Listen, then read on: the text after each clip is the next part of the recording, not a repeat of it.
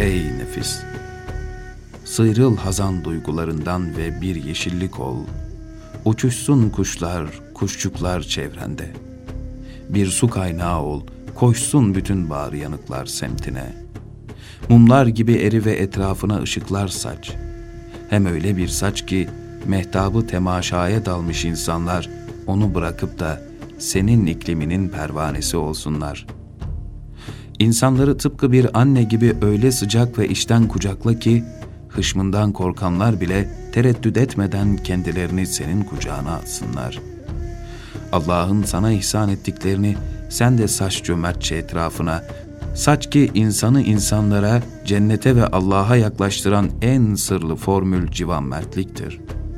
Bu formülü ruhuna mal edip kullanabilirsen, mezhebi kin, nefret, düşmanlık olan en kaba ruhlar bile bir gün mutlaka senin atmosferine girebilmek için kuyruklar oluşturup bekleyeceklerdir.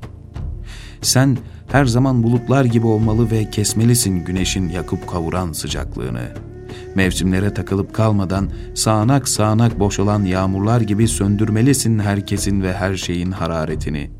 Hiç olmazsa çiselerin okşayıp geçtiği gibi bağ bahçeyi, ovayı obayı, dağ tepeyi sen de okşamalısın bütün kurak gönülleri ve ruhları.'' herkese açık öyle tatlı bir su kaynağı olmalısın ki her zaman çevremde, her zaman çevrende testilerin sesi duyulsun. Hasretle yanan gönüller aradıklarını senin ikliminde bulsun.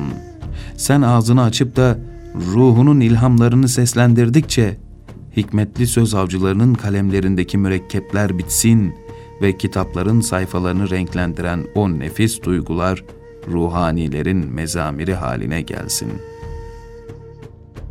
Gayzların, öfkelerin, kinlerin, nefretlerin hançerlerini bileyip hemen herkese saldırdıkları, her şeyi yakıp yıktıkları dönemlerde sen, en öfkeli ruhlar dahil gelip bağrına sığınan bütün yurtsuzların, yuvasızların en işten hamisi olmalı ve vesayetine koşanları hayal kırıklığına uğratmamalısın